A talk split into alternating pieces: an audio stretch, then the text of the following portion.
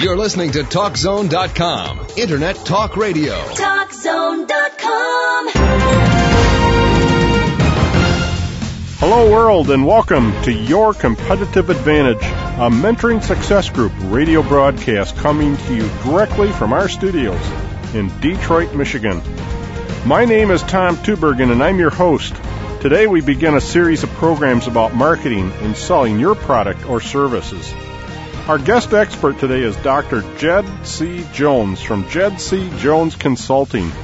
Jed holds a BA in Japanese Studies from UCLA, an MBA in Marketing from the Paul Merage Business School at UC Irvine, and a PhD in Psychology from the Saybrook Graduate School and Research Center. So, Jed, welcome. As a small business owner, I know my products, I know my services really well, but boy, I don't know anything about marketing. I don't have an MBA and sales is just like a black art. Is it possible for me to still be successful at my business? Hi, Tom. Yeah, thanks for having me. Um, yes, absolutely. Um, small business owners uh, in, in, general uh, tend to have an excellent uh, grasp of their product or service. They usually more times than not, don't have as, as good of a grasp on the marketing and sales component. But as we know, that's an essential aspect of being successful as a small business owner. So a lot of small business owners are really caught in that uh, catch-22 where they really need to get out there and start promoting their service uh, or product, but uh, don't know how to start. And, and there are absolutely ways to do that without having an MBA, without having any marketing background. So give me some of those things that they need to know to be successful here as far as sales and marketing? What do they need to know about sales and marketing? Well, I like to take um, kind of a working from where you are outward approach, um, rather than trying to jump into a lot of theory uh, that someone else wrote and try to make sense of that. So, for the uh, small business owner, what I would suggest doing is starting with what you know best, and I call that ultimately what you would, you would develop that into is what I call a brand identity statement, and that's really about um, it's it's a it could be a one page statement, it could be a paragraph, it could just be a, an image in your mind. Tend to be it tends to be the case that the uh, better defined it is, um, the better it will serve you. And what the brand identity is really is it's a it's a sense of who you are, why you started the business, uh, what your product or service is really about. Um, what you're trying to do, what value are you adding. Um, this is really something that a small business owner needs to start with uh, and really get in touch with. Um, that's being able to articulate that to oneself is really the first step in being able to bring that out into the world. How does a business owner go about the process of collecting and discerning this information that you use to build a brand identity?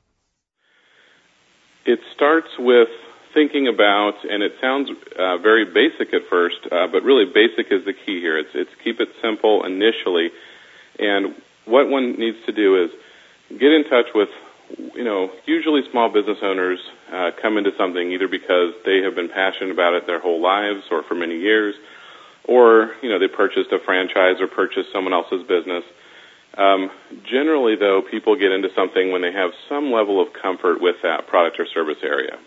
Um, that level of comfort is really something that means you, the small business owner, likely has some affinity or connection with that product or service area.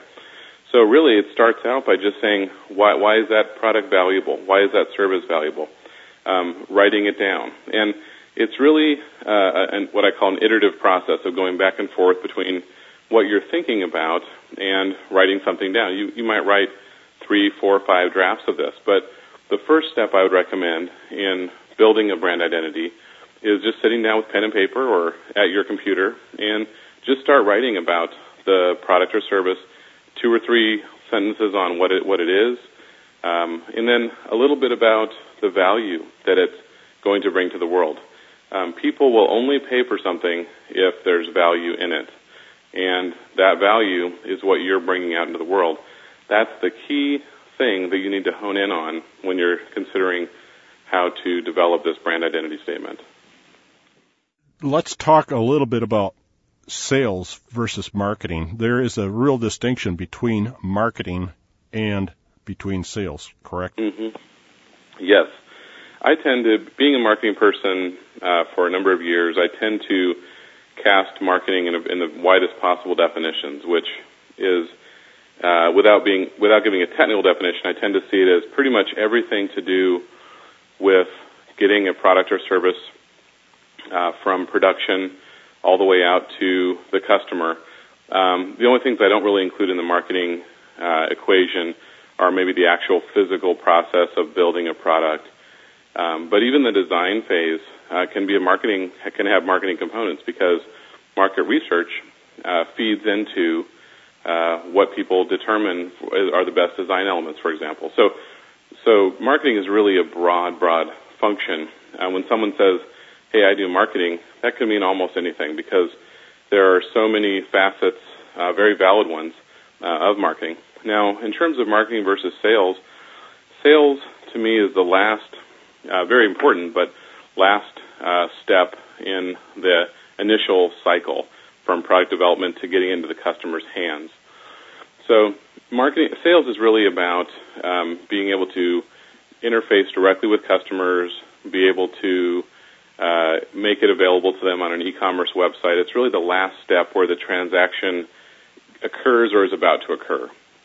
The marketing is everything, all the thinking that goes into understanding whom you're going to target, uh, how to position that product in their minds, how to build a brand so that people know who you are or relate to your brand in some way, um, and and being able to communicate all of that very clearly to the right uh, audience and, and, and in the right and in the right medium. Um, are you dealing with online? Are you dealing with uh, radio, uh, newspaper, magazines, uh, viral marketing? The the distribution method of your message, of the channel, is really what um, one of the key components of marketing as well. You were talking a little bit about uh, defining value. How how do you define the value that you're uh, offering to a client? Well, uh, in strict economic terms, uh, economics terms, I should say, uh, value is uh, there are a number, depending on which economics professor you speak with, there are different equations and ways of speaking of value. But in, again, in really straightforward terms, which is what I recommend we think in at this point in the game. Uh, value is really what is someone willing to pay. And let me be clear, though, that value is not just a monetary uh, item. Ultimately, one needs to assign money or a money value, a price really, to the value that you're providing, whether that be a product or a service. But uh, the actual value itself may vary from person to person there is no one set value monetized or price related value for any given item. So what a price is really is whatever you can basically whatever you can get for that item is the price. It's a very uh, straightforward. Um, it's basically what it's what someone is willing to pay. That's the price that goes for. And large companies today are very responsive uh, in their pricing structures because of the internet. Uh, they can very quickly test different price points and quickly adjust pricing online, something that was not available in the mom and pop general store 50 years ago. Uh, the feedback is very quick. So, what I recommend for customers before jumping into really thinking about pricing is just thinking about the value component. Uh, why would someone want this? Why should they care? Uh, I think one of the mistakes a lot of small business owners make, and I've made this mistake in the past too, is thinking that if you have something, uh, again, a product or a service that is of value, and you know it's a value, uh, that really doesn't matter until you can get that value proposition, we often call it, uh, the, the, the ability to state the value in very simple, succinct terms out to the customer, out to the target market. That's at the point at which you know you've gotten your value uh, and you you really understand and you've aligned your value. So that value proposition statement then becomes a very important element in transmitting the real value that you perceive or you believe is there to someone who might actually care. Michael Porter wrote a great book called Your Competitive Advantage, and one of the comments that he had made in that book was um, you figure out what your value proposition is by communicating with your customers. And uh, I thought that was just great insight. I mean, we can sit here all day long and theorize what it is we're offering to our clients, but they're the ones with the checkbook. I absolutely agree with that, and I think it's it's really a communication. It's a dialogue, and it doesn't even have to be a dialogue with words. It can be a dialogue with images and pictures, and and whether someone's buying and what they're buying. And uh, I absolutely agree with that statement. So sitting in an in an office or in a development room or uh, anywhere else one does business, and to think about what the value uh, may be is an important, very important first step. In fact, it's essential, I believe, because you have to know what you think you're worth, what your product or service is worth. But that very next step then is being able to communicate it. Uh, when you do communicate it with the right messaging, listening for the feedback, uh, and again, the feedback might not be anyone telling you. More often than not, it's just whether they're purchasing or not, um, and then uh, and then making adjustments uh, accordingly. Let's go back to the topic of uh, branding here for a moment. And I'm not talking branding in the Texas sense as much as I'm talking about product branding here. Uh, you mentioned uh, we were talking a little bit about targeting and positioning. So how does that all apply in building a brand? Well, um, what another common mistake people make, and again, I'm I'm, I'm saying these mistakes because I've made them all myself, and um, and uh, you learn from them. But one thing that's easy to make, and I see this quite often with my clients, initially, is they build something. You've heard the old adage, if you build a better mousetrap, the world will beat a path to your door. I don't fully agree with that. I think that um, ultimately, some people believe that if you build something, that it's just sort of self-evidently a great thing, and then everyone should come and buy it, and you should become a millionaire uh, within the next few weeks. That's just not the way the world works. Um, and what we t- what we need to do, the next step is what people do is they simplistically try to put the product out there um, and just hope that you know the, the right people will come along and and be be exposed to the messages that you're putting out there and, and and see the message and then have it relate to them and say, hey, I want that. And that's still a little bit too simplistic. Really, what you need to do is do uh, you need to target the right people because the message that you put together. And when I say message, I really mean this in the broad sense of any kind of uh, actual words or colors or pictures or the way you present it, the medium you use to present the information. That's all part of the message, in my opinion. Um, the message that you construct is going to vary depending on who you're trying trying to speak to, who you're trying, whom you're uh, trying to get the message across to, and uh, that is what we call targeting. Targeting is the ability to very succinctly and meticulously and, and precisely define the target audience or the target market. So basically, what, what, what's essential for targeting is to be able to clearly define whom it is you're trying to get that message to. And there is a whole range of targeting, everything from just simplistically saying, well, I need someone uh, either in a certain age range or a certain uh, demographic, uh, and it could be very, very precise and scientific. And what we call as market segmentation is the ability to break the market up or the target market up into very well defined buckets or components. And then what we do for targeting is we actually uh, tailor our campaign, our messaging to that particular group, and that's that's really what targeting is all about. Jed, we need to pause here briefly for a word from our sponsors, and when we come back, we're going to continue the discussion of how to successfully market our products and services.